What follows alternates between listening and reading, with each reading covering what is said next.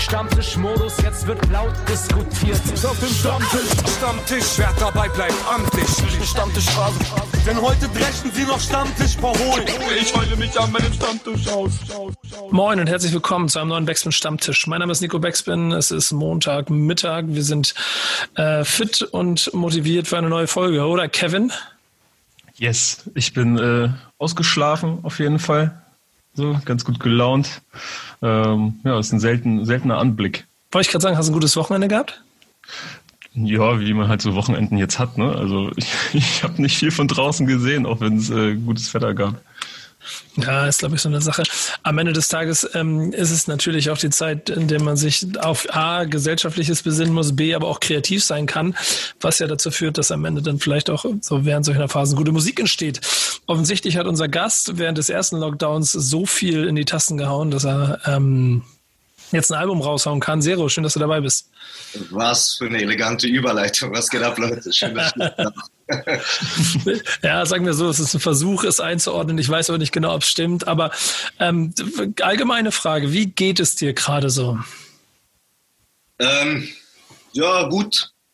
Ich, ja, gut. Bisschen so.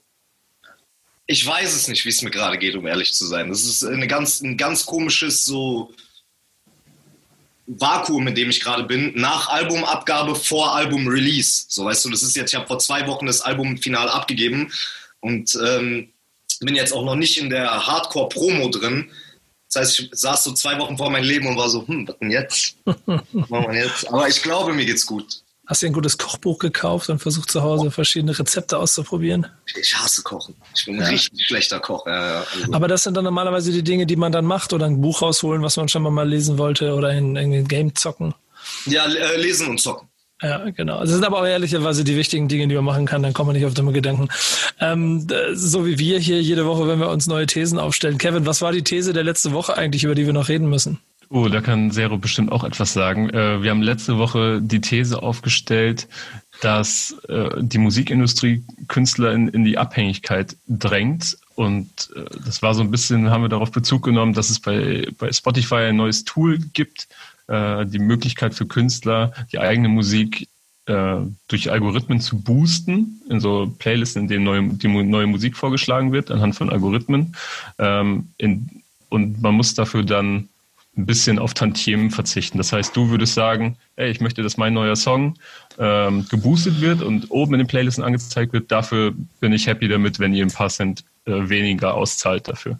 Ich habe ich hab das tatsächlich gehört. So, ich wollte mich ein bisschen vorbereiten auf den Podcast und gucken, wie das Format ist und habe so einmal durch diese Folge geskippt und ich, ich kann das nicht glauben. Ist das Real Talk? Ja. ja, offensichtlich, ne? Das ist die Idee von Spotify. Aber so wettbewerbsmäßig ist das da, ist da illegal. Können die doch nicht machen. Ja, das ist ja, glaube ich, insgesamt die Situation, in der man sich im Markt im Moment befindet, ist vielleicht generell die Marktmacht von einer Playlist im Deutschrap, die darüber bestimmt, was funktioniert, was funktioniert nicht. Ist das, also, ist das kartellrechtlich auch überhaupt korrekt? Oder muss da mehr Wettbewerb entstehen und ist da vielleicht eine zu große Machtmarkt entstanden, die jetzt auch noch äh, in der nächsten Level dann ja mit einer guten Intention offensichtlich ähm, weitergeführt wird? Bleibt so ein bisschen aber die konkrete Frage. Wenn du die Chance hättest, würdest du das machen? Boah, also sagen wir mal so, eigentlich nein. Weil Musik hat auch einen Wert und es ist jetzt nicht so, dass die Streaming, die bezahlen schon okay, aber es ist jetzt nicht so übertrieben viel. Aber auf der anderen Seite muss man dann gucken, wie wettbewerbsfähig man überhaupt noch bleiben kann. Wenn man dann sagt, Mann, das ist dieses, dieses, ganze Konzept ist catastrophic. Das ja, nee, ich will nicht, da will ich gar nicht drüber nachdenken. Aber wie machst du denn das als Künstler ähm, selber? Hast du Angst, dass du in Abhängigkeiten gerätst? Merkst du, dass es für dich schwieriger ist? Gehst du einen anderen Weg? Wie stehst du dem Ganzen gegenüber?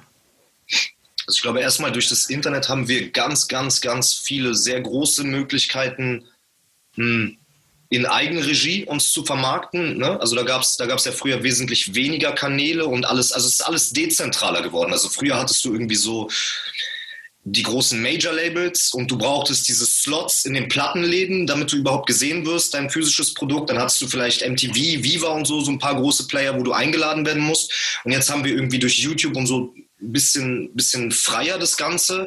Auf der anderen Seite gibt es natürlich jetzt, was früher so der Platz im Plattenladen war, ist natürlich jetzt auch irgendwie eine Playlist-Platzierung oder eine Startseitenplatzierung. Also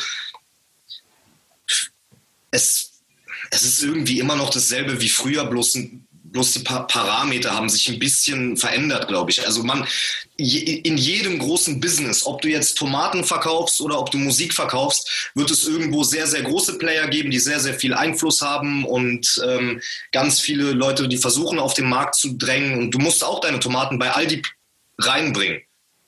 Weißt du, wie ich meine? Also es, mhm. es, es gehört irgendwie im, gar nicht mal, das jetzt nicht ein musikspezifisches Phänomen, sondern ein, ein wirtschaftliches. Ja, das ist bestimmt auch das Problem. Da gibt es auch, glaube ich, ein bisschen Feedback dazu, was wir benutzen können, oder? Was hast du so äh, für dich mitgenommen aus der Woche, Kevin? Genau, passend dazu hat äh, der oder die Nutzerin äh, Asylums World geschrieben, ja, ja, die böse Musikindustrie. Kein Künstler wird gezwungen, eine Unterschrift abzugeben. Ohne Label kann man auch erfolgreich werden. Ist zwar dann schwieriger, in Anführungszeichen, aber trotzdem möglich. Und wer trotzdem einen Vertrag unterschreibt, ist selber schuld, wenn er sich abhängig macht. Andere Arbeitnehmer sind übrigens auch von ihren Arbeitgeber abhängig. Sind diese Arbeitgeber jetzt auch böse? Zudem, wer weiß, was er wert ist und es realistisch einschätzen kann, kann seinen Vertrag noch immer aushandeln. Machen nur die wenigsten, weil die Zahl drauf blendet. Hm, Finde ich auch ein bisschen echt, ehrlich gesagt, aus meiner Perspektive so ein bisschen leicht gesagt. Natürlich kann man jetzt immer sagen, man, man kann sich das selber unter, aussuchen, wo man jetzt eine Unterschrift drunter setzt oder so. Aber ich merke das hier und da mhm. in einem Freundeskreis, in dem ich auch so den einen oder anderen Künstler habe, die strugglen halt. So, die wollen versuchen, ihre Musik irgendwie an die Leute zu bringen. Und natürlich wird man mehr gesehen, wenn man ein Label im Rücken hat. Natürlich hat man mehr Kapital zur Verfügung, wenn man irgendwie ein Label hat und das nicht alles selber stemmen muss, überlegen muss, wie drehe ich jetzt das nächste Video, damit ich gesehen werde oder gehört werde. So, das ist, sind ja alles Dinge. So, es kostet alles Zeit und Geld und natürlich hilft das dann sehr. Und wenn man dann wiederum äh, nach Regeln spielen muss, irgendwann ist das, glaube ich, permanent ein Spagat. So. Ähm, ich habe auch von einem Kollegen namens Equality, ähm, Producer, auch eine persönliche Nachricht dazu gekriegt, der quasi noch mit ein paar Fragen mehr gekommen ist und grundsätzliches Interesse an dem System hatte, aber ein bisschen wissen wollte, wie läuft denn das dann genau ab? Also ähm, haben die Künstler, die dann beide das benutzen und wenn der eine davon 100.000 ähm, äh, Plays hat und der andere nur 1000, ist das dann für ihn trotzdem wieder ein Nachteil, obwohl er theoretisch auch da im gleichen System drin steckt. Ähm, wie sieht das künftig mit Playlisten aus? Werden die dadurch äh, eben vielleicht auch bevorzugt? Also kann man quasi Playlistenplätze kaufen, so oder sie das beeinflussen? Alles so Fragen, die natürlich dann auf der anderen Sache wieder für, einen, für einen Künstler, wenn du es schwierig hast, in den, in den Markt zu kommen, ja schon Faktoren, die irgendwie offensichtlich offiziell von jemandem angeboten ein legaler Weg sein können, wenn auf der anderen Seite es ja offensichtlich das Problem gibt, dass es heute so viele Unternehmen gibt, offensichtlich schon, die in kurzer Zeit die anbieten, äh, tausende Plays äh, und dafür Geld nehmen. Also insofern scheint das ganze System in sich ziemlich also so hat er zum Beispiel geschrieben, sehr, sehr, also was, was er angeboten bekommt. Insofern scheint auch da es sehr viele Probleme zu geben. Ähm, ich meine, haben wir hier und da ja schon mal drüber gesprochen. Mal, mal ehrlich, hast du so dieses Klicksystem und auch die, auch die Manipulationsgefahr darin, hast du das irgendwie schon mal einem eigenen Leib gespürt oder bist damit mal in Kontakt gekommen oder hast davon gehört oder ist es äh, alles so ein große, großer Mythos, den man nicht, den man irgendwie nicht beschreiben kann? Was würdest du sagen? Ja, sorry, ähm, ja, ich glaube, ich glaube, es ist ja ein riesengroßes Thema, gerade auch im letzten Jahr geworden mit Kai und so weiter und so fort. Und also ja, YouTube-Klicks und so weiter sind manipulierbar. Das ist, weißt du, mit irgendwelchen Proxys. Und natürlich hat es eine Zeit lang zu enorm viel Cloud geführt, aber mhm. weil wir darüber gesprochen haben. Weißt du, also, es, aber also an sich sind diese Klicks ja erstmal nichts wert ne? weil du zahlst ja auch Geld dafür und kriegst dann zwar Geld irgendwie ausgeschüttet, aber das, das, was wirklich der Mehrwert eine Zeit lang davon war, ist, dass wir halt und jedes Magazin darüber geredet hat, ob die Musik gut oder schlecht war. Jeder hat darüber geredet. Und bei manchen Songs habe ich dann auch so irgendwie, obwohl es gar nicht meine Musik war, fünfmal am Tag raufgeklickt, um zu gucken, wie viel mehr Klicks hat es jetzt und wie insane ist es. Und dadurch wurde es halt zu so einem, zu so einem Gesprächsthema, weil wir das alle thematisiert haben und weil wir alle auch in unseren Freundeskreisen darüber geredet haben und gesagt haben, oh, kann das sein oder kann es nicht sein?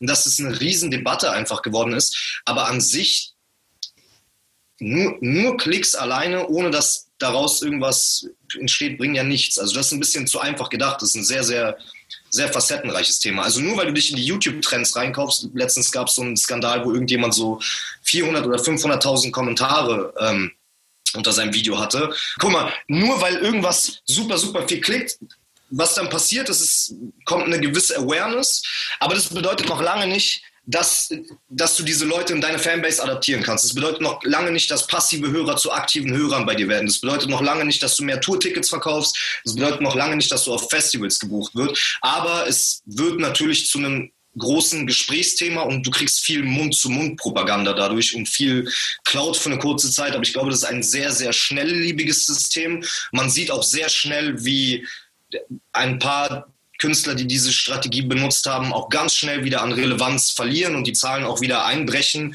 Und von daher glaube ich, auf lange Sicht ist und, und das Thema ist jetzt auch nicht mehr so hot, wie es irgendwie letztes Jahr war, wo nur noch darüber geredet wurde. Mhm. Ich hatte so das Gefühl, dass letztes Jahr so eine in unserer Bubble, in unserer Industrie, so in der wir uns ja alle irgendwie bewegen, so eine so eine gefühlte Erschütterung gab. So, oh, das ist ja alles manipulierbar, über was wir reden und über welche Zahlen wir sprechen und so weiter, was natürlich auch irgendwie ein naiver Gedanke ist, weil diese Welt vermutlich schon immer manipulierbar war und auch weiterhin sein wird.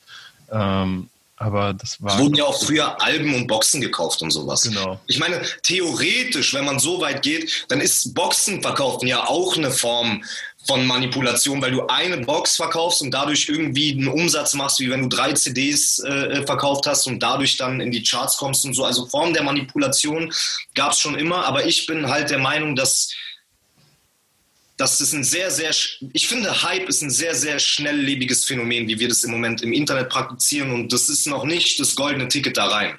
Ne? Also nur, nur weil du es schaffst, ein Momentum zu erzeugen, dann musst du da trotzdem, wenn du diese große Bühne hast, auch krass abliefern, um, um, um das zu festigen. Und wenn nicht, dann ist halt Lachnummer ich glaube auch am Ende des Tages wird dieses Thema uns trotzdem noch länger beschäftigen und noch länger begleiten. So oder so wirst du aber auch an den Mechanismen, in denen wir gerade stecken, glaube ich, als Künstler vor allem nicht so viel ändern können. Du musst deinen Frieden mit äh, Spotify finden und wahrscheinlich den besten Weg da rein oder raus. Und andersrum ist es auch so, glaube ich, dass sehr viele Leute, die Lust haben, sehr viel Geld in etwas zu stecken, zu investieren, du sie schwer davon abhalten kannst. Aber Kevin, ja. Ähm, du hast noch einen alternativen Investitionsvorschlag in unserem Werbeblock, Richtig. oder? Richtig. Ich wollte nämlich gerade noch eingrätschen, bevor wir zu unserer These der diesen Woche kommen, der, der, ich wollte gerade sagen, der diesjährigen Woche, ähm, möchte ich auf etwas hinweisen. Und zwar, seid ihr solche, die jetzt schon im November schon Weihnachtsgeschenke haben? mal so, mal so, ehrlicherweise.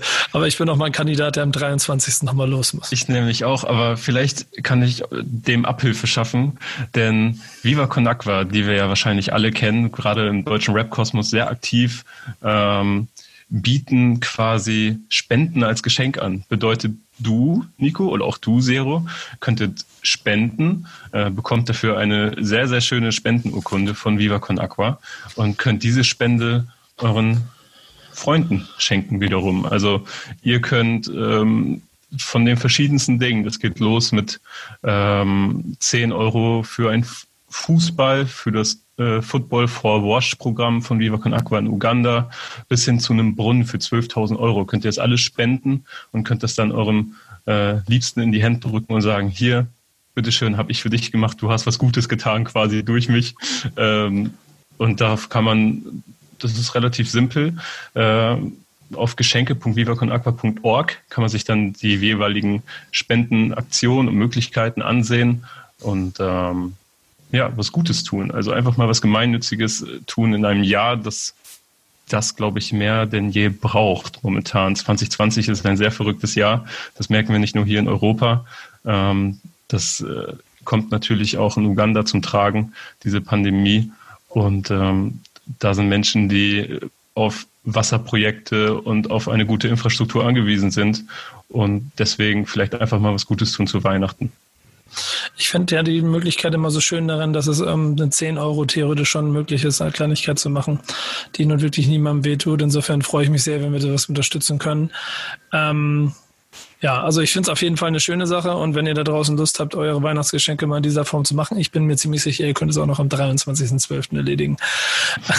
Da bin ich mir auch sehr sicher. Ja, mal gucken. Ähm, insgesamt ist ja, und das muss ich an der Stelle sagen, so Viva Con Agua eh ein Verein, ähm, bei dem ich jedes Mal sofort Ja sage, wenn die irgendwie Unterstützung brauchen, weil ich die wegen so vielen Dingen mag, unter anderem auch ihrer Weltanschauung, wo das ähm, pass auf, Kevin, Überleitung, sein Vater, äh, das Männerbild nicht das ist, was klassisch in dieser, in dieser Gesellschaft vorherrscht. ähm, womit wir jetzt Überleitung zur These der Woche kommen. Stell mal eine These auf. Meine These, jeder Verse eine These, als wäre ich Martin Luther. These, Rap ist gut für Seele und Körper. Denn wir haben mit Zero einen Gast, der, in, man kann schon sagen, auch in seiner, in seiner Promo auch genau das zu einem Thema gemacht hat. Und deswegen haben wir uns in der Redaktion überlegt, wir formulieren mal eine These dazu. Äh, Herr Backspin, Kevin, übernehmen Sie. Ja, die These von dieser Woche lautet, das Männerbild, das Männerbild im Hip-Hop ist veraltet und rückwärtsgewandt.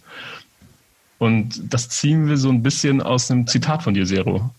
Ich weiß nicht, ob du dich daran erinnern kannst, aber ähm, du hast darüber gesprochen, dass es im Rap so ein bestimmtes Männerbild gibt vom Macher, der Macho, der Typ, der nach Großen strebt. Vielleicht kannst du ja noch mal ein bisschen ausholen, was du damit meintest. Ich glaube, das war im Kontext von dem Song Untergehen ähm, und auch so ein bisschen bezogen auf eine musikalische Entwicklung, die ich gemacht habe. Und mir ist aufgefallen, dass ja, wie ihr das gerade gesagt habt, es gibt so, ja, den Macher, den Baller und so weiter und es gibt sehr wenig Platz auch für, für irgendwie ein bisschen realistischeres Männerbild, auch für, auch für, es gibt sehr wenig Platz für eine wirkliche Reflexion und so weiter und so fort. Und nicht nur, nicht nur Männer, Mensch, Menschenbild. Es ist ein sehr, sehr überkarikiertes ähm, Gewinnerbild, was praktiziert wird, rein in die Masse. Arr, ist ja aber schon so, dass der, das, das männliche Geschlecht da dann immer auch ein bisschen in den Vordergrund tritt, weil Gefühle und Emotionen und Verlieren und Nachdenken quasi nicht zu den Attributen gehören, die man ihnen zuordnet. Ähm, wie würdest du dich selbst einordnen als Typ, Zero? In Bezug auf, auf ein das, klassisches Männerbild? Oder? Auf, ja, ja, genau. Auf, auf, auf, auf dich, auf deine dich und deine Person in dieser Gesellschaft. Ich bin ein Alien. Äh, also fällt mich jetzt super schwer, das äh, in einem Satz zu fassen, weil es mir irgendwie tatsächlich ein bisschen schwer fällt, mich äh, da so genau zu kategorisieren und einzuordnen, weil ich irgendwie nicht jetzt so einem, also zumindest glaube jetzt nicht so ein sofort begreifbares Stereotyp nachzuahmen. Mhm. Weiß ich nicht. Deshalb mhm. suche ich, glaube ich, so ein bisschen danach. Das ist aber auch sau schwierig einfach. Also ich und könnte das jetzt auch nicht für mich so einordnen. Ja. So, ne? also, Wird langweilig, ne? Ja, genau. Ich will, ja, ich, ich will es halt nicht, aber ich habe das Gefühl, dass du es gerade im Rap sein musst. Weißt du, also, beziehungsweise, was, was, nee, du musst es auch nicht sein, aber dass viele Leute im Rap das einfach, einfach wollen. We weißt, du, weißt du, was mir da aufgefallen ist, als ich äh, jetzt natürlich auch im Rahmen dieser Sendung, aber auch generell mich mit deinem äh, Schaffen beschäftigt habe, dass man sieht, dass ähm, sowohl der in Anführungsstrichen Erfolg, also Reichweiten, Klickzahlen im Verhältnis zu dem Song, den du machst, mit dem Inhalt und der Person dahinter noch so wenig eine Stringenz haben, sondern immer ein Auf und Ab und ein Durcheinander, dass es, äh, glaube ich, allen da draußen immer noch so an der Schublade fehlt, die man aufmachen kann, wo man nicht reintun kann, um sie zuzumachen, damit man weiß, welches Bild hast du. Und darum die Frage von mir, weil wenn du nämlich selber äh, für dich selber das gar nicht möchtest, ist das ja auch in meinen Augen oft immer der Schlüssel dafür oder die Konsequenz daraus, dass man damit leben muss, dass die Leute einen nicht als den einen wahrnehmen und man als Künstler dann auch gleich noch ein bisschen schwereren Weg hat, um sich ähm, auszudrücken und zu, zu, zu platzieren, zu präsentieren. Verstehst du, was ich meine? Ja, ich glaube, die Schublade, in die ich irgendwann gesteckt werde, wird meine Schublade sein. Und das, ich glaube auch, dass es möglich ist. Und ich habe jetzt natürlich nicht so eine geerbte Fanbase. So weißt du, wie ich meine? Du hast, ich habe jetzt nicht so dieses, diese drei Key-Themen, wo man ganz genau weiß, okay, gut, der macht jetzt Street Rap und dann kommt so und so und so und Schema F, sondern ich mache halt meine Musik mit meinen Themen, mit meinem Soundbild, sogar mit meiner Sprache und mit meinem Aussehen. Und natürlich ist das was, was sich langsamer entwickelt, weil das den Leuten auch so ein bisschen abverlangt, sich mit einem zu beschäftigen was du vom Mainstream eigentlich gar nicht verlangen kannst, dich mit deiner Person zu beschäftigen. Aber das ist halt auch gar nicht das, was ich möchte. So weißt du, ich bin, ich habe halt irgendwie auch noch ich finde halt irgendwie Kreativität und so ein bisschen, ich will jetzt nicht übertreiben, aber Pioniersarbeit finde ich auch wichtig und neue Wege zu gehen und sich was Neues auszudenken, ist halt was, was wirklich, was mir sehr, sehr gut gefällt. Und langsam, ich glaube, langsam verstehen die Leute schon so ein bisschen den Zero-Kosmos. Und ich fühle mich da langsam immer mehr, immer mehr verstanden und sehe auch, wie das Ganze äh, wächst und sich entwickelt, was, ja, was sich einfach gut anfühlt, jetzt auch gerade im, im Regenalbum. Das, das sehe ich aber auch tatsächlich so, ähm, wie sich bei dir alles so mit der Zeit entwickelt, weil der Name, der ist mir schon tatsächlich seit, ich glaube, beinahe vier Jahren recht geläufig. Also immer mal wieder äh, natürlich das hinten raus äh, kam die war die Dichte, in der ich den Namen gehört habe, kam, war immer größer so und immer häufiger. Ähm, aber ich weiß noch so 2016 wurde mir mal eines Nachts in Hamburg vor so einer Bar erzählt so, ja ja, ich habe jetzt von so einem Typen gehört, Zero, der ähm, der hat noch nichts draußen und so weiter, aber der ist so ein bisschen und jetzt pass auf, das wirst du nicht gut finden, wie Shindy in cool. Ey, Riesenkompliment. Shindy ist verdammt gut und verdammt cool. Und dann nochmal wie Shindy in cool. Also, ne? Das ist aber ein sehr interessanter Vergleich, denn da, da denke ich mal ein bisschen drüber nach. Das finde ich ganz gut. Ich würde mich auch interessieren, von wem es gekommen ist. Ähm, so oder so, und das ist aber der vielleicht der entscheidende Punkt, was auch zu deiner Karriere und unserer These dann so ein kleines bisschen passt, ist ja, dass das bisher klassisch gearbeitete Männerbild in der Hip-Hop-Szene offensichtlich so ein bisschen überholt ist. Und ich würde klar formulieren wollen, in der, in der so klar über die Born sichtbaren Rap Szene, weil es im Hip-Hop selber in verschiedenen ähm, äh, anderen Kategorien, ich glaube im Graffiti und im Breakdance ist, also vielleicht noch ein bisschen weniger, aber es ist auf jeden Fall schon, dass es da gar keine Diskussion darüber gibt. Im Breakdance fällt mir das jedes Jahr auf, wenn ich auf irgendwelchen Veranstaltungen bin. Da gibt es auch nicht dieses klassische Männerbild, sondern da geht es wirklich um dieses ganz klischeehafte Hip-Hop-Ding, von wegen du bist cool oder nicht cool. Ähm, aber Rap und gerade Mainstream-Rap, wie er in den letzten Jahren dann auch ähm, Erfolg hatte, hat natürlich ein klares Bild gebaut. Muss man das einbrechen, Jungs? Was sagt ihr? Ich glaube schon, denn ähm, als, als Zero, als du gerade von Pioniersarbeit gesprochen hast, habe ich sofort instinktiv an an Casper so 2012 oder sowas gedacht, der ja auch verschiedene Facetten hatte. So zum einen hat er auf seinen Songs und damaligen Mixtapes so ähm, große Einblicke so in sein Beziehungs-, aber auch Familienleben irgendwie gegeben. Dann gab es andere Songs, auf denen er einfach geflext hat und äh, so erzählt hat, dass er äh, der Pimp ist, der durch die Straßen rollt und war für viele absolut nicht greifbar dadurch ne? und hatte dann noch diese diese für viele äh, Kollegen in der Rap-Szene die vermeintlich zu engen Hosen an und äh, musste sich da ja auch jahrelang für ja nicht rechtfertigen, aber schon auf eine Art verteidigen, so, ne? Also wenn es dann so darum ging, auf Tracks zu battlen und so weiter. Und er wurde ja auch von immer von rechts und links dann immer mal wieder drauf angesprochen und er musste sich einfach für einen Kleidungsstil verteidigen, so. Während ähm, ich, und man kennt ja auch so immer mal wieder so deutsche Rap-Zeilen, so, wo es darum geht, äh, irgendwie, ihr, ihr trägt Kleider und das ist eine Punchline. Und ich bin so, wow, okay. So in, in den Staaten guckt man sich Young Fuck an und er ist da einfach so der, der Über-King. So, und äh, generell kann ich mir Karrieren wie von Frank Ocean und Tyler the Creator hier einfach hierzulande nicht vorstellen. Das geht einfach noch nicht in unserer Szene. Ja, zumindest noch nicht, ne? Ja, genau. Und ja. ich hoffe, dass das möglich ist irgendwann. Ja, aber ich finde das gerade in, in Amerika auch sehr interessant und auch erfrischend zu sehen, dass da eine Wave entsteht, die so ein bisschen aus diesem, ey, ich habe gar nichts gegen Punchline-Rap und Macker gehabt. Ich bin auch, viele sagen auch, ich bin total arrogant und ich bin auch ein Proll aus Berlin-Schöneberg. Aber ich finde halt interessant, dass jetzt langsam sowas entsteht, wo Leute über ihre wirklich empfundenen Gefühle sprechen, äh, sowohl im, im, im positiven, aber auch die, die negativen Seiten thematisieren. Und ich glaube, es gibt ganz vielen Leuten eine Heimat, weil keinem kann es immer nur gut gehen und keiner kann immer nur äh, und so weiter und so fort. Und ich finde, da kann man total anknüpfen und relaten.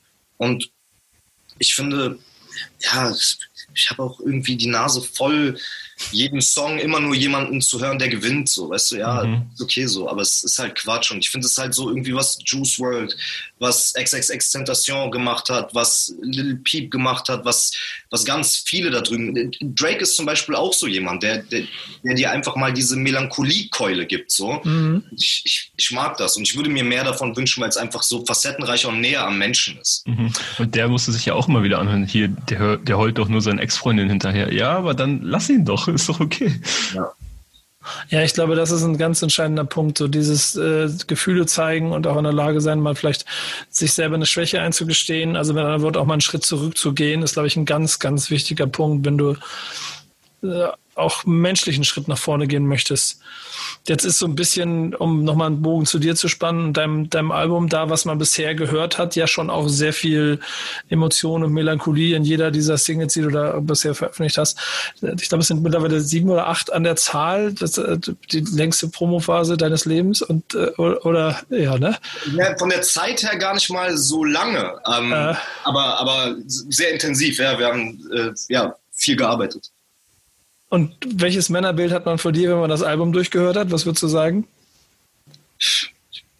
Ein nahbares. Ein nahbares und, und ehrliches. Und auch ein bisschen verlorenes, glaube ich. Es klingt aber auf jeden Fall nach äh, A, sehr interessant und nach sehr viel nach dem, was ähm, ich glaube auch dieser Szene sehr gut tut. Genau wie du und deine Musik in meinen Augen dem Ganzen gerade sehr gut tun würden, wenn da ein bisschen mehr Leute darauf achten. Insofern freue ich mich immer wieder, wenn ich mal sehe, dass ein paar Songs mal ein bisschen durchstoßen und bin immer genauso, und das ist das Lustige, wie im Prinzip auch die meisten äh, äh, Kommentare, die dann immer unter den Videos sind, ähm, immer so ein bisschen fassungslos, dass die Welt noch nicht ganz verstanden hat, was du da eigentlich machst. Aber vielleicht sorgt das Album in seiner äh, Ganze dann dazu, dass noch ein paar mehr Leute dazuhören werden. Ich wünsche dir auf jeden Fall erstmal viel Erfolg. Aber du bist ja noch ein bisschen länger hier. Ich will nur die These damit einmal abschließen. Das Männerbild im Hip-Hop ist veraltet äh, und rückwärtsgewandt. Ich habe sie eigentlich. Vor allem, vor allem, vor allem ist es toxisch. Es bringt doch keinem von uns was. Ja, genau, ja, genau. Weißt du, okay, gut, guck mal, zum Beispiel so, zum Beispiel so dieses Männerbild von diesem rein in die Masse und Kollege und du bist Boss und so, das waren gute Messages. Aber nicht, nicht nur so. Weißt du, wie ich meine? Es muss einfach diverser werden. Es geht, es geht einfach darum, dass die Leute viel mehr zu sich als, sich trauen, zu sich als Individuum zu stehen. Weißt du, wie ich meine? Das ist so, so schwer für die ganzen Kids, da hochzugucken und diesem Bild nachzueifern. Du kannst nicht. Du schaffst das nicht immer nur Weißt du? Es, es, es, Leute, guck mal, was für ein Anstieg an Depressionen wir haben, weil Leute versuchen, sich in ein irgendein komisches Männer- und Frauenbild, was nicht nur aus dem Rap kommt, sondern was von der Werbeindustrie kommt. Wir versuchen, diesem Übermenschentum nachzueifern. Ich habe da gar keinen Bock mehr drauf. Manchmal will ich untergehen, Bruder. So, weißt du? Und, so. Mhm. und wenn ich das will, dann mache ich einen Song darüber. So, und dann ist es, glaube ich, hat es einen ganz, ganz großen Wert für viele Leute. Auch wie, auch was ich so für, für Nachrichten von Menschen bekomme, die, wie, wie die sich da drin wie viel Kraft ihnen das gibt. Ne? So, so melancholische Songs, die auch mal ein bisschen Schwäche zeigen, was da für eine Kraft entsteht. Boah, ist mehr als wenn ich einen Banger schreibe, sage ich dir. Mhm. Vor allen Dingen, wenn wir, da werden wir auch ja. gleich noch, glaube ich, bei den Releases äh, dieser Woche dazu kommen. Da habe ich nämlich auch einen Song, der in die, diese Kerbe schlägt. Äh, aber was ich gerade auch noch sagen wollte, wie du es auch sagst, das muss man ja eigentlich normalisieren, dass man darüber sprechen kann. Denn ich weiß nicht, ich hatte in meiner recht kurzen Karriere schon einige Interviews und Nico, du wirst unzählige Interviews äh, gehabt haben, wo es dann an irgendeinem Punkt in dem Gespräch auf einmal richtig interessant wurde, weil man über genau solche Dinge gesprochen hat. Äh, und dann kam da so einen Tag später so die Nachricht, ah Bruder, diese Stelle bei Minute 35, können wir die irgendwie rauslassen? Das ist mir ein bisschen zu heikel. Und ähm, ich glaube, wenn wir mehr solche Gespräche hätten, so die man sich angucken kann über, und man merkt, das ist ganz normal, dass andere Menschen auch Sorgen haben, dann äh, wären wir da schon ein Stück weiter, vor allem in dieser Szene. Lasst uns mal die These für die ähm, Leute da draußen so ein bisschen aufarbeiten. Sie heißt, das Männerbild im Hip-Hop ist veraltet und rückwärtsgewandt. Seht ihr das genauso? Findet ihr auch, dass die Klischees und die Bilder, die vielleicht in der Vergangenheit ähm, dort gebaut wurden, nicht mehr zeitgemäß sind? Wie steht ihr dem selber dazu? Würdet ihr euch wünschen, dass es vielleicht auch mal mehr Emotionen und mehr ähm, einen Schritt zurückgehen und vielleicht auch sich Fehler eingestehen der ganzen Szene gut tun würde? Dann ähm, schreibt es uns auf allen Kanälen und lasst uns wissen, was ihr denkt. Ähm, ich glaube, im Zweifel dein Album dazu zu hören, das dann jetzt auch kommt, dauert noch ein bisschen. Stimmt, das schaffen sie nicht, aber du hast ja 18. Also wie, also wie, viel, wie viele Songs sind auf dem Album? 14. Okay, das heißt, ein bisschen über die Hälfte könnt ihr euch noch, ich weiß nicht, ob sie alle drauf sind, aber auf jeden Fall gibt es eine, eine Menge Songs, die ihr euch schon mal anhören könnt als Soundtrack vielleicht dazu. Vielleicht hilft das auch beim Gedankenfinden. Ähm, das aber soweit zur These der Woche. Jetzt geht's zu den News. Du, du liest die News, du willst mehr von mir wissen. Meine Fresse in die News.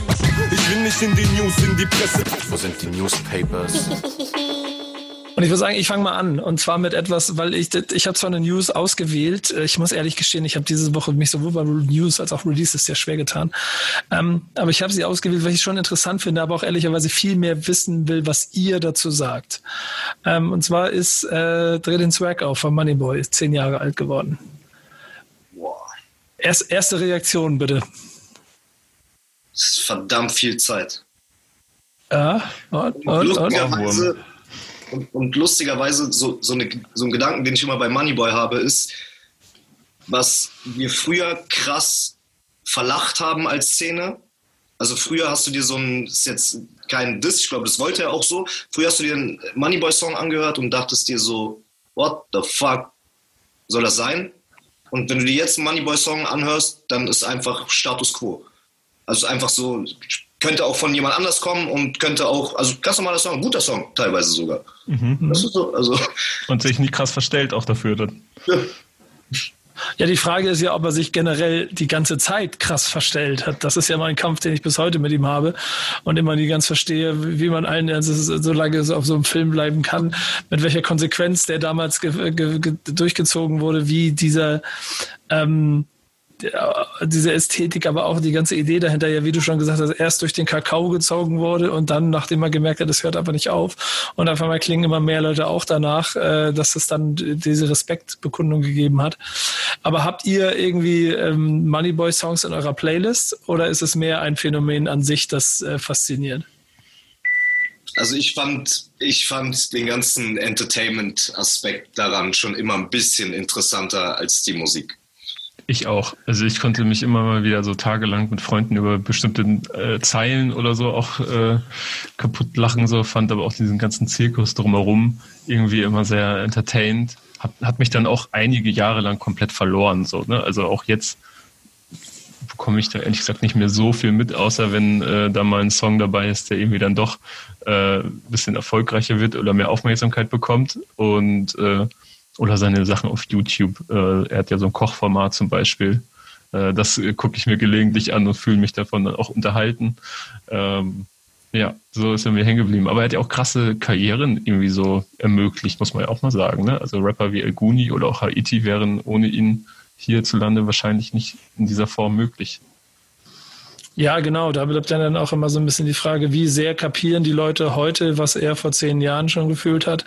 Verstehen sie es überhaupt und versteht es dann die breite Masse oder ist das noch ein Weg, der nochmal zehn Jahre länger dauert oder funktioniert das einfach nicht hier? Das sind viele Fragen, die ich mir gestellt habe, inklusive wie, wie, wie, also das ist, ist so, so diese, diese, dieser Mythos, diese Legende, ob es nicht doch irgendwann nochmal dazu ist, dass er irgendwann sagt, ja, äh, äh, Kuckuck, war alles nur ein Witz. In Wirklichkeit war das doch meine Doktorarbeit und ich, äh, ich beende das hiermit. Den, den Moment werden wir niemals bekommen. Ja, glaube ich auch nicht. Ich habe immer. ist genau das. Ich habe mal in irgendeinem, in irgendeinem Buch von einem Marketing-Guru irgendwie gelesen, that, that people have to constantly think about, is it true or just a joke? Ja. Und das ist irgendwie so, das ist, ist, ist auf jeden Fall so Dynamit fürs Internet. Definitiv. Man muss ja auch mal sagen, ich, ich denke, er wird nicht, nicht unwesentlich dazu beigetragen haben, dass Swag offensichtlich 2011 zum Jugendwort des Jahres gewählt wurde, was ich richtig unangenehm finde. Aber eine andere Ebene, der Song selber, Dreh den Swag auf, ist ja nichts weiter als eine 1 zu 1 Kopie äh, vom Soldier Boy Song Turn My Swag On. Ja, ist Ähm, heutzutage auch gang und gäbe. Ja, genau. Ja, auch schon aber, gewesen, aber macht es denn damals, macht, ja, genau, ist, ist das einfach Pionierarbeit in Kopieren oder war es dadurch damals schon Kacke? Hat nicht 50 Cent sogar das Ding gepostet? Das ist nicht deshalb Ja, ja, ja, genau. Gott. Echt? Aber Ja. das ist, ist das so- 50, so 50 gar Cent hat, hat sich auch drüber lustig gemacht, weil alle, wie alle anderen gesagt haben, Gott, ist der schlecht. Und was macht er da? Wa- Warum zur Hölle? Wie Seo vorhin schon gesagt hat, was zur Hölle macht der da? Aber der Song hat geballert, ey. Wenn ich mir jetzt überlege, da war ich noch in der Schule, steige aus auf, gucke kurz in den Spiegel, say what up. Ey, genau. Ey, er hat doch, egal, egal wie und egal warum, er hat uns doch allen was Cooles damit mitgegeben. Wir haben doch alle sehr viel gelacht und das ist doch was sehr, sehr Positives und dafür Shoutout Busy. Ja, definitiv. Ich glaube, das ist auch immer der, der, der, der, der Frieden, den ich auch selber mit mir damit geschlossen habe, weil ich schon hier und da fassungslos war, was ich da gesehen habe, fassungslos, was er performt hat. Ich kann mich auch an einen Splash-Auftritt vor ein paar Jahren erinnern, wo ja wirklich einfach mal komplett, das habe ich zweimal in meiner Karriere so gehabt, vielleicht auch, aber so, mir fallen so zwei Momente ein. Das war einmal ein Kollege vor 15 Jahren, als der auf, auf der Splash-Bühne stand und das Mikrofon nicht gerade halten konnte und das war dann Moneyboy, der ähm, vor auch fast den ganzen Splash äh, auf so einem, irgendeinem, irgendeinem Turm da stand und seine Performance hatte und den Sound nicht richtig machen konnte, weil er genauso Kanye West-mäßig mit Plug and Play und an und aus und übersteuerten Mikrofon und zwei billigen Tänzerinnen im Hintergrund da äh, also eine absurde Show geliefert hat, dass ich auch da bis heute nicht weiß, wie viel ist da hier Brain und wie viel ist so und wer stand unten unter diesem Turm im Sand und äh, ja. Freunden eingequetscht und vollkommen alkoholisiert. Ich. Ach so, du, ach, du warst ganz unten sogar? Ja. oh Gott, oh Gott, oh Gott, Ja, aber auf jeden Fall ähm, äh, hat es zehn Jahre und ich äh, Geburtstag und ich glaube, es ist am Ende, alles andere haben wir schon dazu eigentlich schon erwähnt, aber nichtsdestotrotz ein Stück Deutschrap-Geschichte und deshalb wollte ich das hier mal mit erwähnen. Ähm, und ob ihr nun Team Moneyboy seid oder nicht da draußen, das könnt ihr für euch ja noch selber entscheiden. Schreibt es uns auch gerne, weil wir, wie wir hier uns ja einig sind, wir drei, wir haben, glaube ich, viel mehr Faszination vor dem Gesamtwerk, als dass wir Songs feiern. Obwohl ich sagen muss, es gibt doch diesen einen mit Yes und No, ne? Ähm, ja, das ist gut. Ja, da, da, und ich, von wem ist nochmal das Original? Oh, Body. Ja, genau. Und da finde ich nämlich seine, seine Version besser als das Original. ähm, äh, obwohl es auch eine Allzeitskopie ist. Insofern schöne Grüße an Moneyboy und herzlichen Glückwunsch zu zehn Jahren Dreh den Zwerg auf. Ähm, jetzt fällt mir keine Überleitung ein, Kevin, weil bei dir. Da, dafür gibt es auch keine Überleitung. Ist richtig, keine. ist richtig die Kacke am Dampfen bei dir. Genau, da ist richtig die Kacke am Dampfen und deswegen auch äh, Trigger mich um den Rapper Octavian, der seine Freundin geschlagen und misshandelt haben soll. Das ist am Wochenende oder kurz am Wochen vor dem Wochenende bekannt geworden, äh, beziehungsweise sind die, die Anschuldigungen bekannt geworden. Seine Ex-Freundin, ebenfalls Künstlerin, ähm, mit dem Künstlernamen Emo Baby, ähm, hat nämlich Videos und ähm, Fotos äh, davon, von blauen Flecken, ähm, von Videos, wie er selber sie scheinbar bedroht, gepostet. Ähm, diese Videos sind auch mehrmals verschwunden. Ähm, anscheinend hat auch, äh, so wird gemutmaßt und wurde auch in der Vergangenheit häufiger behauptet, Octavian Zugriff auf ihren Instagram-Account gehabt und hat so ein bisschen überprüft, mit wem sie schreibt, was sie veröffentlicht. Ähm, so berichtet das The Guardian.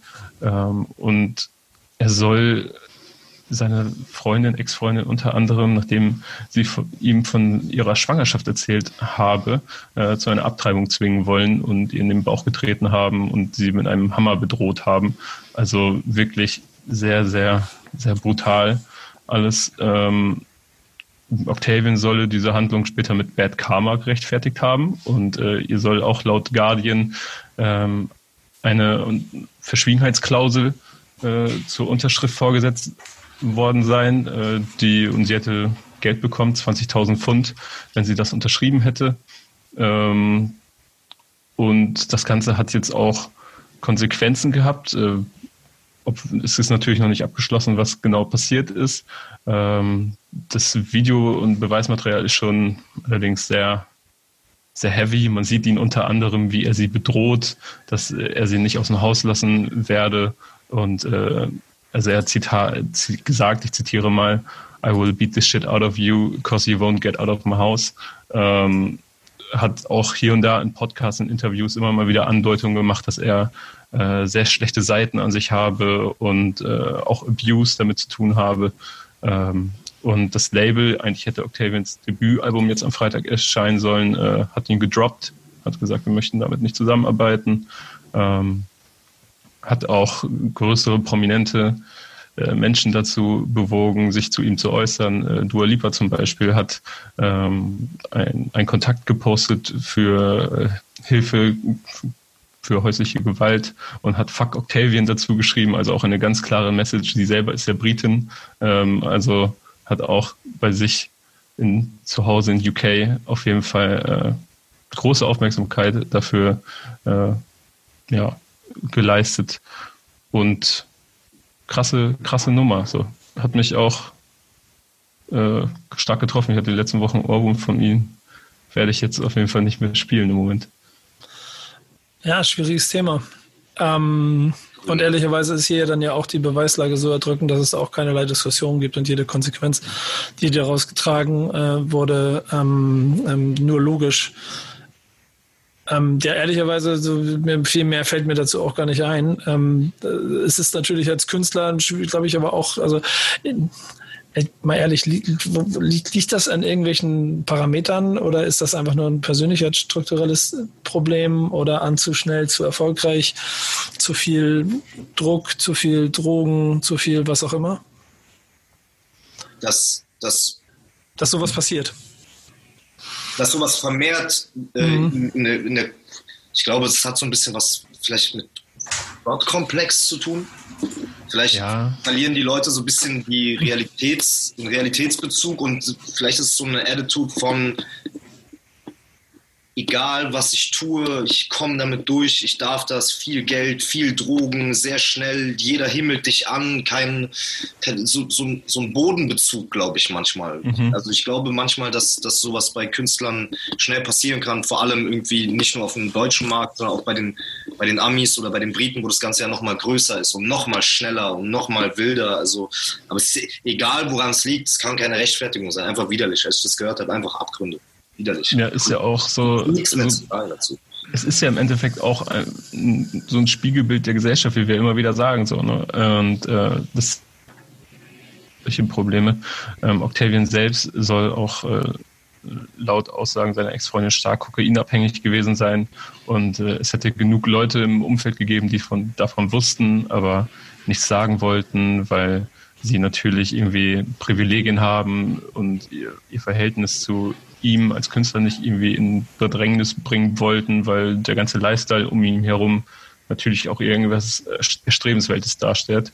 Äh, und dadurch sei es nie öffentlich geworden, aber es gab schon äh, scheinbar Anfang des Jahres ähm, so Gerüchte, die aufkamen. Und äh, ja, seine PR-Agentur und sein US-Presseteam haben sich ebenfalls von ihm abgewandt. Und äh, das ist, glaube ich, aber ein Fortschritt, dass man jetzt sieht, okay, es gibt direkt Konsequenzen für ihn. Ja, das finde ich halt so, dieses das Umfeld, das nicht direkt eingreift und vielleicht noch ein bisschen die eigenen Besitzstände wahren will das ist in der Vergangenheit und das siehst du ja gerade auch bei den ganz großen Dingern wie Harvey Epstein und so, dass da, dass da, wenn es da um, Missbrauch, um Missbrauchsvorwürfe geht, dass da ähm, Systeme dahinter stecken, dass man sich gegenseitig in Abhängigkeiten bringt und deshalb nicht in der Lage ist oder bereit ist, den entscheidenden Schritt zu gehen. Hier ähm, wird da konsequent gegangen an der Stelle. Das finde ich insgesamt sehr wichtig. So, damit äh, vielleicht auch damit einfach vor allem viel Licht auf sowas gesetzt wird und dann dadurch vielleicht in der Zukunft auch noch früher eingreift. Weil ich habe keine Ahnung, äh, wie diese Beziehung ausgesehen hat hat und ob die Ex-Freundin nicht auch früher schon hätte Reißleine ziehen sollen und können, auch für sich selber und andersrum dann vielleicht auf anderen Seite irgendwo Leute dadurch ein Signal für sich bekommen. Also verstehe mir die falsch, ne? Ich 0,0, das ist die 100 Prozent bei ihr. Ich denke mir nur dann einmal so schnell wie möglich erkennen, nee, das ist hier auf jeden Fall das falsche Spielfeld für mich und hier muss irgendwie schnell Hilfe geholt werden oder so. Das ist, glaube ich, ein sehr, sehr wichtiger Punkt bei sowas. Ja, da sind wir aber auch wieder über Abhängigkeitsverhältnisse. Also das erkennt man ja in dem Moment vielleicht nicht sofort für sich. Ja, emotionale Abhängigkeit ist halt auch immer noch das Heftigste. Aber da sind wir auch ehrlich gesagt wieder bei dir, Sero, was du vorhin gesagt hast, dass man auch als ähm, Typ in der Stelle vielleicht auch einfach mal sich selber hinterfragt und überlegt, ob das alles richtig ist, was man hier macht, bevor es soweit kommt.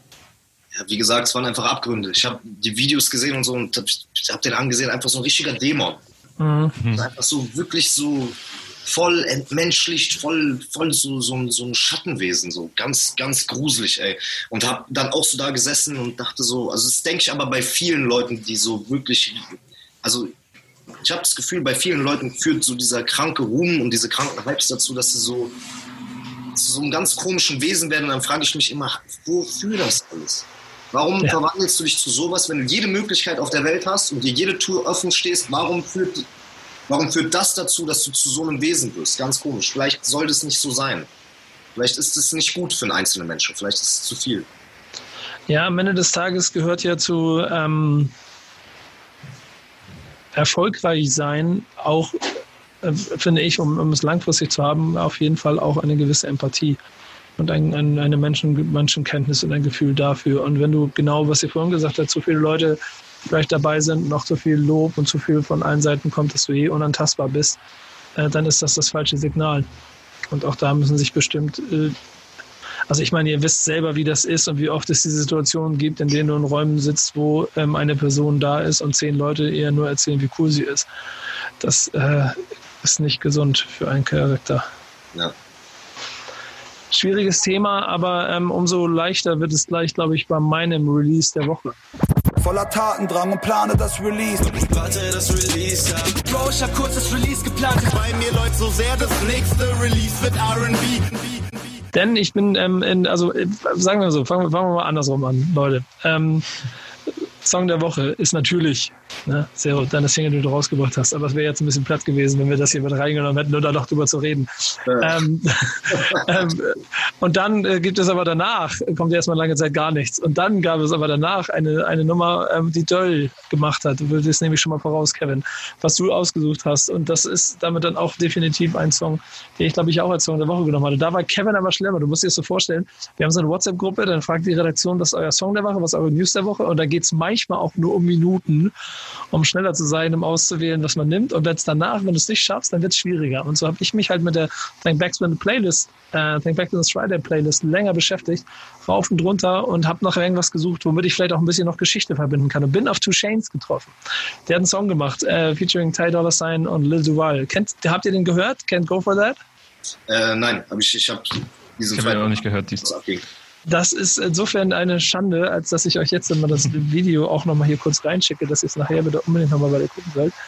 Äh, weil es in sich eine sehr, sehr geile Sache ist, die ich so vielleicht auch gar nicht äh, erwartet hätte. Es ist ähm, ein Song, der auf einem, auf einem Original, also im Prinzip ist es auch da wieder eine, ein Hommage, ein, ein, ein Sample äh, von einem äh, 80er-Jahre-Hit, den ihr alle kennt, wenn ihr ihn hört. Die Melodie, wenn ihr ihn hört. Ich meine, im Zweifel wäre es vielleicht ganz clever, es mal kurz sogar anzuspielen. Und das Ding heißt I Can't Go For That ähm, von dem Pop-Duo Daryl Hall und John Oates. Und ich glaube, jeder, der im Hip-Hop irgendwie so 80er-Jahre-Sounds irgendwo schon mal gehört hat bei irgendwelchen Songs, der kennt auch diese Nummer. Diesen Vibe hat er voll, äh, also im Prinzip hat er den Song die Hook und das Arrangement voll übernommen und hat es mit 2020 äh, Lyrics noch versehen und dazu ein Video gedreht, in dem ähm, ebenso die 80er Jahre ähm, voll zelebriert werden mit, mit, mit allem, mit den Outfits in einem drum und dran.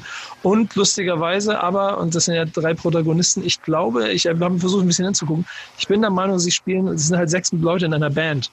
Und sie sind aber zu dritt und ich habe das Gefühl, sie spielen alle aber alle Personen. Ich habe ich hab auf die Schnelle jetzt nicht durchgucken können, wer genau was ist, aber da ist auf jeden Fall ein bisschen was im Video zu finden. Man kann dazu auch sagen, das Ganze erinnert natürlich sehr an Hey Ya von Outcast und äh, Two Chains hat auch sich gleich öffentlich dazu geäußert und hat äh, quasi Android 3000 verlinkt und quasi gesagt, ja, hier, da kommt so ein bisschen noch meine Inspiration her und äh, ist bei Jimmy Fallon damit aufgetreten und ist einfach ein so gute Laune-Song, dass das meine Variante war für diese Woche. Nice. Ja, guckt ihn euch bitte an, ernsthaft. Und dann, wenn, wenn ihr jetzt noch nicht gesehen habt, jetzt können wir es nicht mehr mit einbauen, glaube ich. Aber dann sagt mir mal nach der Aufnahme gleich, was ihr von dem Song haltet. Ich bin auf jeden Fall äh, großer Two Chains Humor-Fan. Ja, ja, ich bin auch sehr gespannt, wie Two Chains in einer 80s-Band aussieht, wo er mehrere Rollen spielt. Also ich kann es mir genau. sehr, sehr gut vorstellen. Two Chains! Ja, ich glaube, das, ist, das ist echt lustig. Ich, ja. ich den Dude auch. Diese, er hat auch immer ähm, diese, wo er so super Luxussachen testet. Mhm. Kennt ihr dieses, dieses Format aus, auch genial, ja. wo, er, wo er dann, da gibt es auch so eine, was war denn das nochmal? Luft. Er testet so Teure Luft? Luft aus der Dose aus so einer Dose mit so einem Diamant und das kostet dann 10.000 Euro. Und ihm ist halt auch scheißegal. Er ist so völlig high und ist so, ja, aber das but it's air. Das, und es ist Hammer. Hammer. Ja. ja. ja, davon habe ich auch schon einige Folgen geguckt. Äh, genau. Ähm, Spoiler Alert hatte ich schon. Dein Song der Woche ist? Äh, Döll, 5 Sekunden. Der hat nämlich äh, vor kurzem ein neues Projekt angekündigt. Man wusste nicht so richtig, was es sein wird. Äh, herausgekommen ist dabei eine neue EP namens Kultur, erscheint im Dezember. Und jetzt kam die erste Auskopplung daraus äh, raus am Freitag. Äh, hört auf den Namen 5 Sekunden und bezieht sich eigentlich auf, es ist biografisch, es bezieht sich eigentlich auf den Struggle, den er in seinem Leben so hatte äh, und sagte, ey, ich habe zehn Jahre geblutet, gönn mir, gönn mir fünf Sekunden Flex.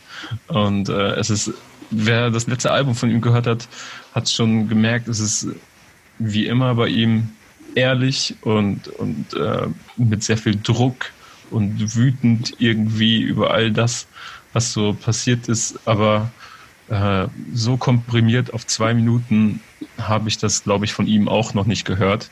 Ähm, und er reist so quasi so von, von Kind an, als, als äh, der Vater ging, bis heute so wo es irgendwie dann doch funktioniert, obwohl er sich durch Jahre Drogen gekämpft hat, Spielsucht gekämpft hat und äh, irgendwie Abhängigkeit gekämpft hat und äh, verbunden mit Therapien ähm, und doch irgendwie es ja hinbekommen hat, mit seiner Musik Geld zu verdienen. Deswegen gönnt mir doch einfach diese 5 Sekunden Flex und äh, ja, krasser Song. Falls man den nicht gehört hat, gerne anhören. Ja, definitiv. Sehr, mal sehen, ob du die, den Ball annimmst. Äh, was ist denn dein Song der Woche? Äh, ich ich habe tatsächlich, ich weiß nicht, was rausgekommen ist im Moment. Ja, dein eigener, habe hab ich gedacht. Achso, ja, man, man, das, ist nicht, das, das ist zeitlos. Das ist nicht nur diese Woche. Das ist ja, genau. ein ganz großer Schritt für die Menschheit, dieser Song. Aber gib ein Kurzplädoyer ab für den Song. Das wäre dann jetzt das. Äh, Rage. Ja, ja ähm, ja, sehr, sehr krasser Song geworden, so auf, auf 50 Hertz, Subwoofer, Bass angelehnt, ballert sehr, sehr doll, ähm, hat einen ganz, ganz uniken eigenen Vibe, finde ich, und ist so, eine, so ein, ich finde, der nimmt einen in so eine, in so eine Trance äh, äh mit, ist halt so irgendwie paradox, der Bass macht alles leise in meinem Kopf und das ganze Album ist so ein bisschen wie so ein Roadtrip, in dem du dich so ein bisschen selber verlierst und am Ende wieder findest und so Rage ist auf jeden Fall ein, ein großer Teil dieser, dieser wütenden Trance und ich freue mich übertrieben, den live zu spielen, weil ich sage euch eins, Leute, wird abgehen live. Ja, geil. Ja. Ähm, dann habt ihr jetzt hier drei Song-Empfehlungen für diese Woche, eine mehr als sonst, aber ich hoffe, ihr nehmt sie alle wahr. Findet sie alle übrigens auch in der Playlist Thank Backs It's Friday, ähm, die ich euch da wärmstens ans Herz lege, weil ich ehrlicherweise sie selber auch äh, ziemlich intensiv benutze. Ähm, ja, Übergang, ne? Von neuer Mucke zu alter Mucke. Hier, ja, die Hausaufgaben. Warum gibt es Hausaufgaben? Hausaufgaben. Wenn du Hausaufgaben machst, kriegst du die Boxen laut. Hausaufgaben. Meine Hausaufgabe muss dann irgendwelche deutschen Spasten machen. Ah, ich, ähm, ja. Ich, ich, sollte euch zwei Songs geben oder sind wir da noch nicht? Da sind wir noch. Erstmal müssen wir die Hausaufgaben von letzter Woche abarbeiten. Ähm, das ist die Hausaufgaben für die nächste Woche. Genau, du gibst uns für nächste Woche auf. Wir haben von der letzten Woche welche mitgekriegt. Ähm, Kevin, fang du mal an. Ich fange mal an. Äh, du hast mir letzte Woche äh, Big Pun mitgegeben. It's so hard. Äh, den den habe ich hier gerade so eine so 20 Minuten lang einfach auf Repeat laufen lassen, was irgendwie ganz gut funktioniert hat. Ähm, ich würde ihn jetzt anfangen zu singen für dich, aber mache ich. Spaß zu uns allen, oder wie? Ja, genau. Und ähm, ich, ich würde sagen, glaube ich, eine der geileren Hausaufgaben, also so rein vom Track, die du mir gegeben hast. Ich konnte mich sehr gut mit dir anfreunden, weil Big Pun einfach so eine weirde Art und Weise zu rappen hat. Ähm, ich irgendwie so, weiß nicht, so ein bisschen nölig. Weißt du, was ich damit meine? Er, er, er, ist, definiere bitte.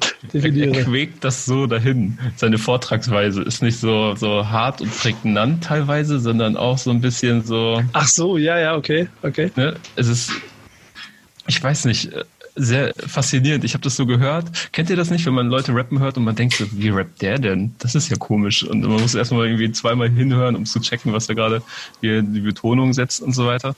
Und das fand ich faszinierend. Äh, das war die erste Single, die nach seinem Tod erschienen ist. Er ist am 7. Äh, Februar 2000 gestorben mit nur 28 Jahren äh, an den Folgen seines Übergewichts. Also so echt sehr, sehr, sehr tragisch mit 28 Jahren an gesundheitlichen Folgen wegen von Übergewicht zu sterben. Ja, es ist ähm, heftig. Ey. Also das ist, boah.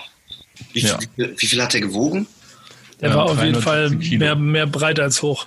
Ja. Echt 317 Kilo. Ja, wollte ich gerade sagen, weil so, also mit, mit, selbst wenn du 200 wiegst, kommst du ja über die 28 hinaus. Aber boah, heftig, ey, der Arme. Ja, ganz, ganz, äh, also ich weiß nicht, du wirst ja gleich noch zwei Sätze dazu sagen, aber ich, vom Bauchgefühl war es schon so, dass ähm, äh, Notorious B.I.G. weg war und er quasi die Lücke die danach es so für einen kurzen Zeitraum äh, fast eingenommen hätte von einem sehr guten Rapper mit Übergewicht, der sehr lässig, äh, da waren das dann Puerto Rico Styles quasi ähm, aus New York äh, rausgehauen hat, dann aber leider viel zu früh verstorben ist.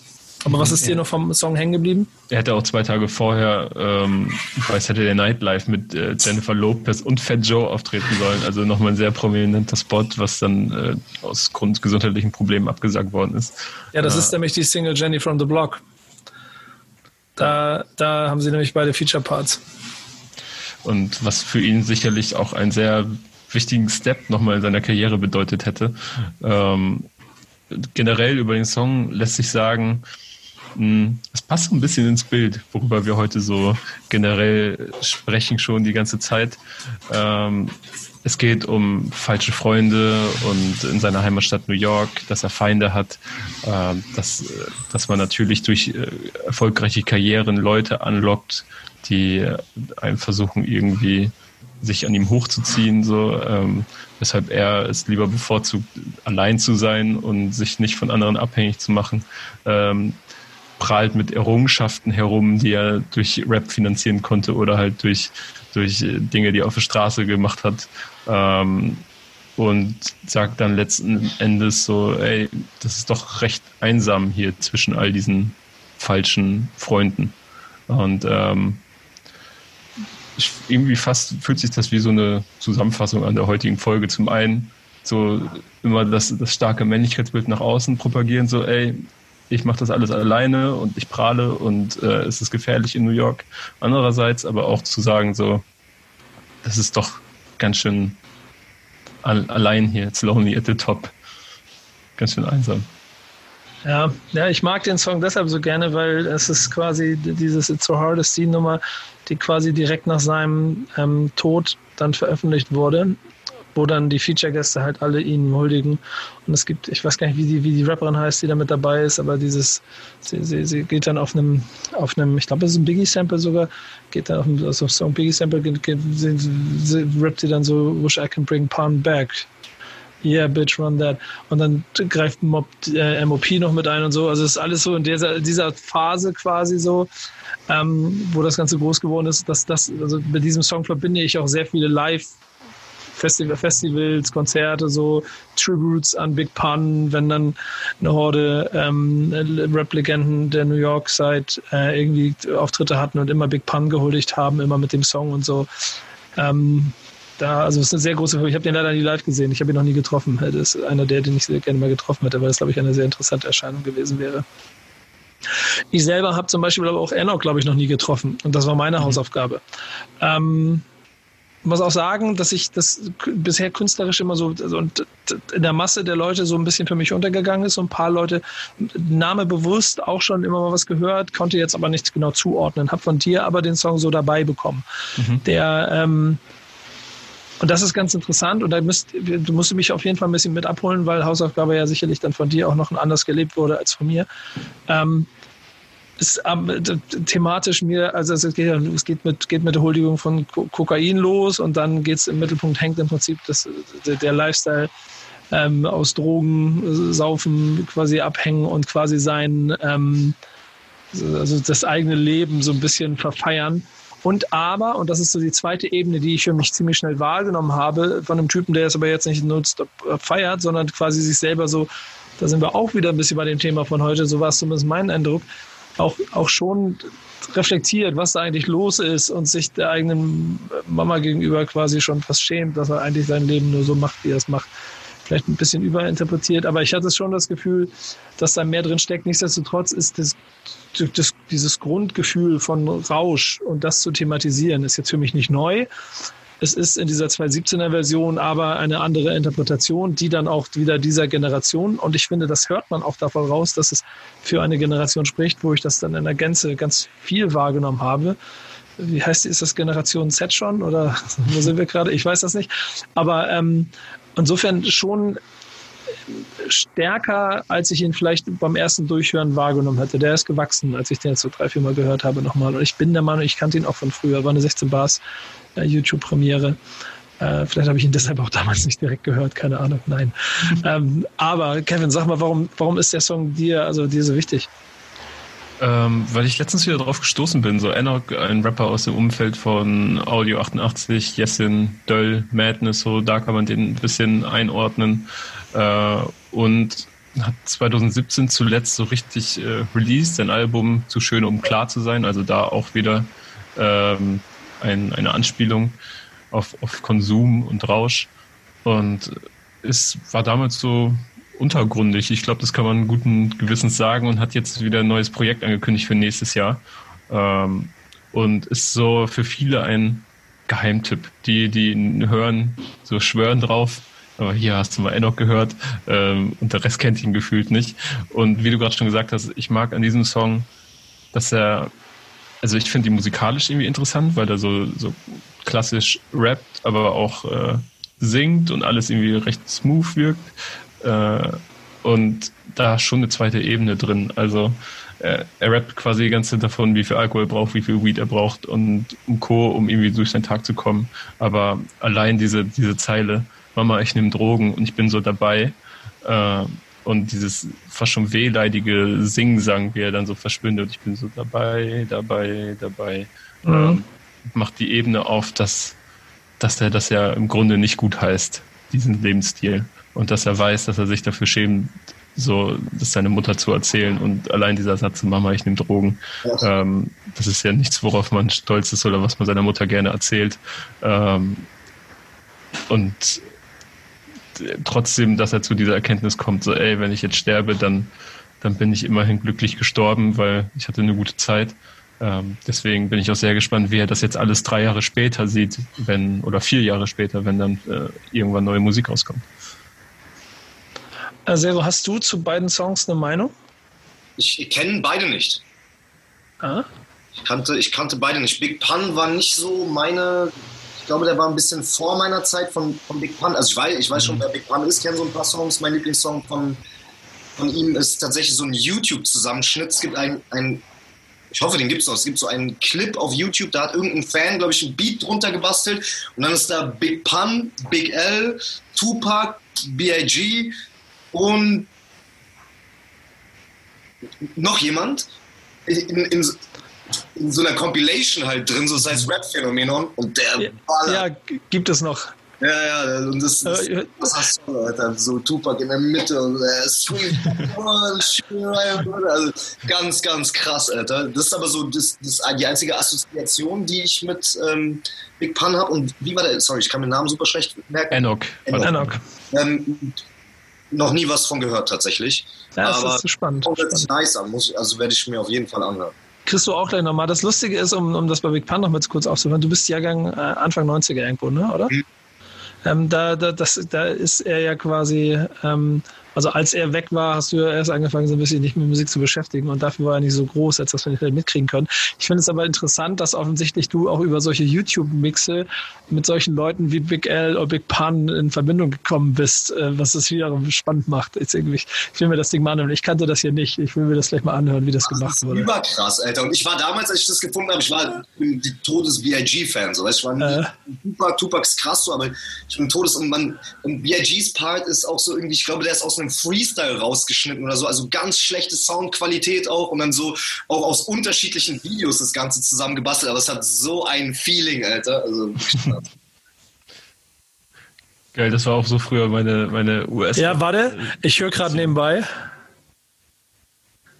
Ja, das muss ich, den kann ich nicht. Es, es gibt so einen anderen äh, ähm, ähm, ähm, Biggie Freestyle Part, der immer benutzt wird, der von so einem ur, ganz alten. Weißt du, wo er so am Corner stand, war? Ja, nee, aber wo er, nee, wo er mit Tupac zusammen bei einer Veranstaltung war, und da gibt es einen Part.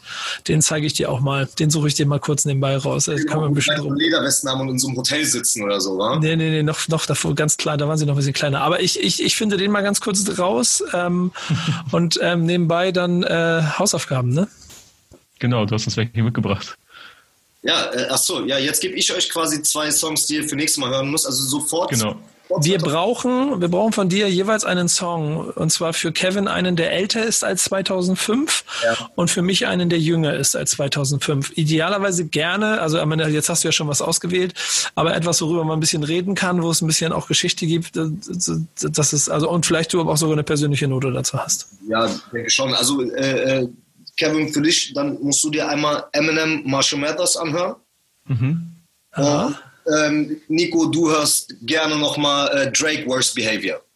Oh, das ist aber eine schöne Auswahl diesmal. Damit kann ich aber gut leben, weil das ist auf jeden Fall beide Songs, über die es viel zu erzählen gibt und wo man auch, äh, wo auch jeder mitreden kann. Lustig, das Thema der heutigen Sendung passen. Männer. Du übrigens bist der zweite, der Eminem hier ausgesucht hat als Hausaufgabe für uns. Ähm, Freue ich mich drüber. Kevin, kannst du wieder, kannst du wieder Eminem-Geschichten rausholen? Geil, ich habe auf jeden der, Fall noch ein paar. Der junge, der junge Kevin hatte nämlich auch mal deine äh, Eminem-Gedächtnisfrisur, die du bis heute noch sportest. Genau, zack. Nee, das stimmt nicht. Da hast, Ach, schade, ich dachte. Aber ich war bestimmt kurz davor. Ja, also gefühlt hast du sie, hast, du hast es gefühlt auf jeden Fall. Muss ich eine Sache sagen? Seitdem ich mir die Haare blond gefärbt habe, habe ich verstanden, warum Eminem immer eine Mütze trägt. Du kannst nicht bei jedem Interview Haare neu färben und so. Du hast einen scheiß Ansatz und deshalb musst du eine Mütze tragen. deshalb hat er diese Mütze immer getragen. So ist das gekommen, glaubt mir. Deswegen trage ich meine Mütze. Smart. Ja, das ist natürlich. Ja, genau. Irgendwann, irgendwann habe ich gemerkt, das ist Quatsch. Ey, Zero, vielen, vielen Dank, dass du dabei gewesen bist am Wechsel Stammtisch. Hat sehr viel Spaß gemacht. Ja, vielen, vielen Dank für eure Zeit, Leute. Ja, ähm, Album kommt in äh, jetzt dann anderthalb Wochen, aber ihr werdet es eh mitkriegen und ihr werdet es auch über uns in der Playlist hören.